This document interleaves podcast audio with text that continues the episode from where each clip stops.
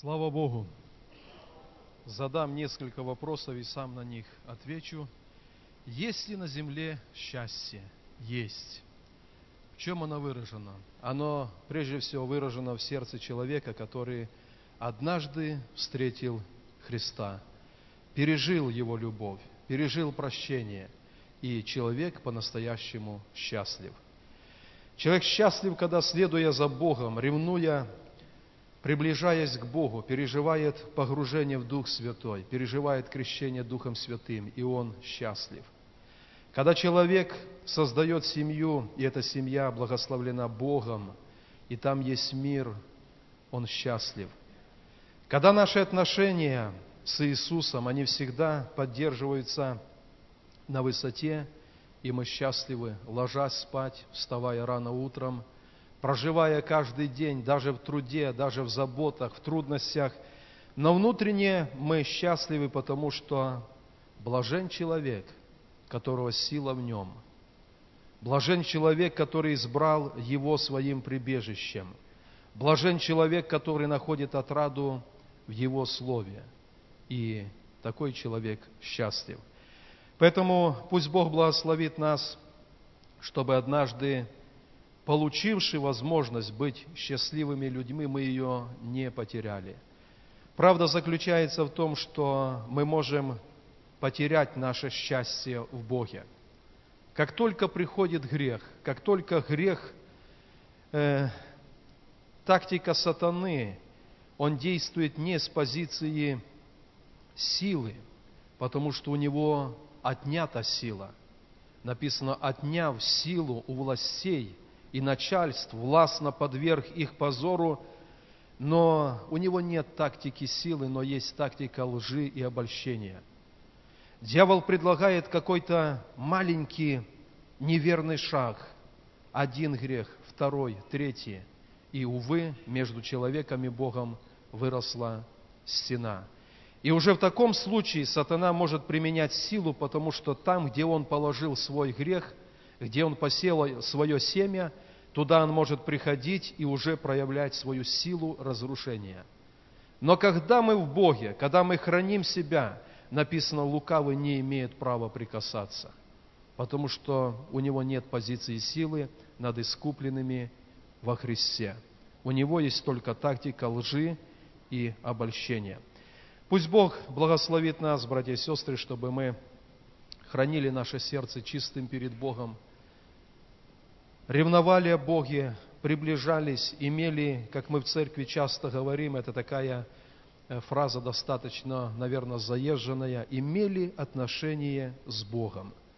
Это больше, чем просто красивая фраза. Это время, когда мы говорим Ему, а потом Он говорит в наше сердце, и мы выравниваемся, мы восстанавливаемся, мы поднимаемся, и мы движемся дальше за Ним.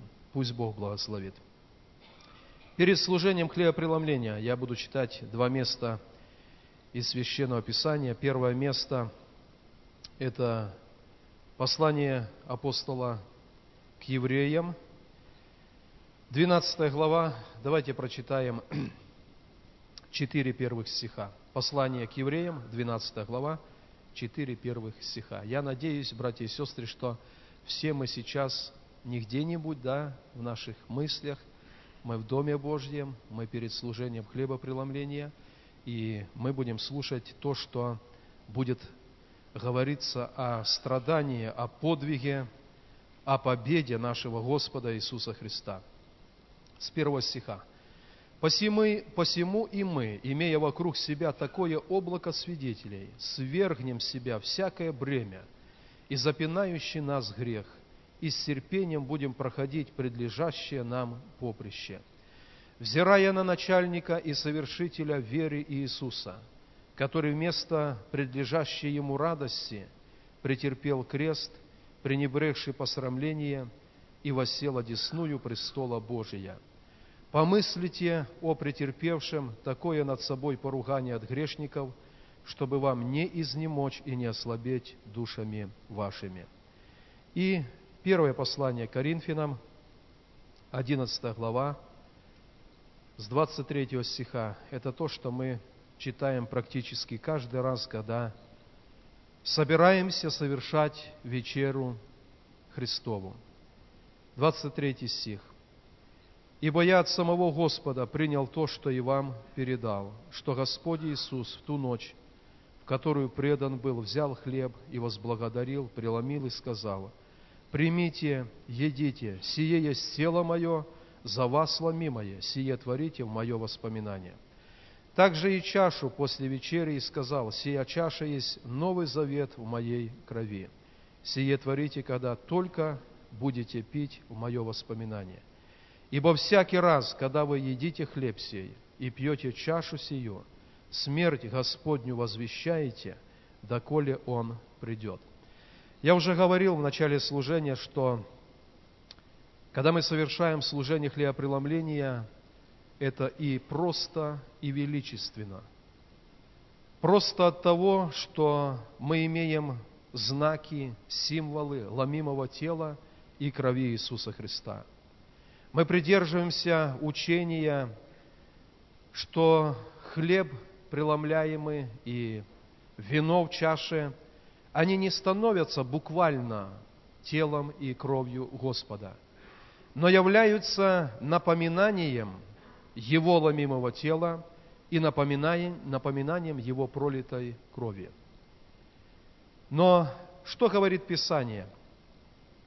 Оно говорит, что каждый раз, когда мы на земле это совершаем, мы делаем это, вспоминая тот подвиг, который Иисус совершил.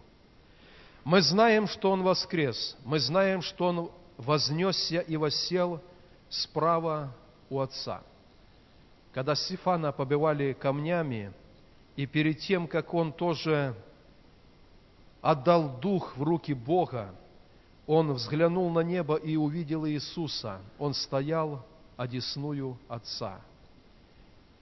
Он воскрес, Он победил смерть и ад. Он властно подверг позору духовные демонические власти и силы. Но Писание также говорит, помыслите, что Он претерпел – и каждый раз, когда мы совершаем служение хлебопреломления, мы хотим лично еще раз, когда говорится слово перед хлебопреломлением, когда братья разносят ломимый хлеб и чашу Нового Завета, мы лично хотим каждый еще раз вспомнить, а что претерпел Он ради нашего искупления. И Писание говорит, что мы делаем это для того, чтобы в этом греховном, лежащем возле мира не ослабеть нашей душою. Я читал это местописание к евреям, и там написано, что мы должны свергнуть с себя всякое бремя и запинающий грех. Представьте, если человек взял на плечи пустой рюкзак, практически вес не ощущаем. 300, 400, 500 грамм – это даже не ощущается – если ложить в этот рюкзак по одному небольшому камешку, вначале тоже не ощущается. Но со временем там этих камней может оказаться много, и это бремя. И от человека зависит, будет ли он нести это бремя, или Писание говорит, имея такое свидетельство, свидетельство того, что Господь Иисус умер за наши грехи, Писание говорит – свергнем себя всякое бремя. То есть от человека, от христианина зависит снять этот рюкзак и быть свободным в Господе. Поэтому перед служением хлебопреломления мы еще и еще раз друг другу напоминаем о том, что у нас есть право, потому что Иисус победил. И дьявол приходит не с позиции силы, но с позиции обольщения и искусной лжи. И, к сожалению, многие верующие люди, они попадают на эту удочку сатаны и теряют общение с Богом. Хотя Писание говорит, мы можем свергнуть его бремя, выбросить запинающий грех и, взирая на Иисуса, начальника совершителя веры, э, проходить это поприще, э, как прошел когда-то Иисус. В этой же главе, 11 главе, первое послание Коринфянам, я зачитаю еще несколько стихов. 28 и ниже. «Да испытывает же себя человек, и таким образом пусть ест от хлеба сего и пьет из чаши сей. Ибо кто ест и пьет недостойно, тот ест и пьет осуждение себе, не рассуждая о теле Господнем. Оттого многие из вас немощны и больны, и немало умирают. Ибо если бы мы судили сами себя, то не были бы судимы. Будучи же судимы, наказываемся от Господа, чтобы не быть осужденными с миром. Я хочу задать такой вопрос, он не новый, но еще раз давайте э, подумаем над ним.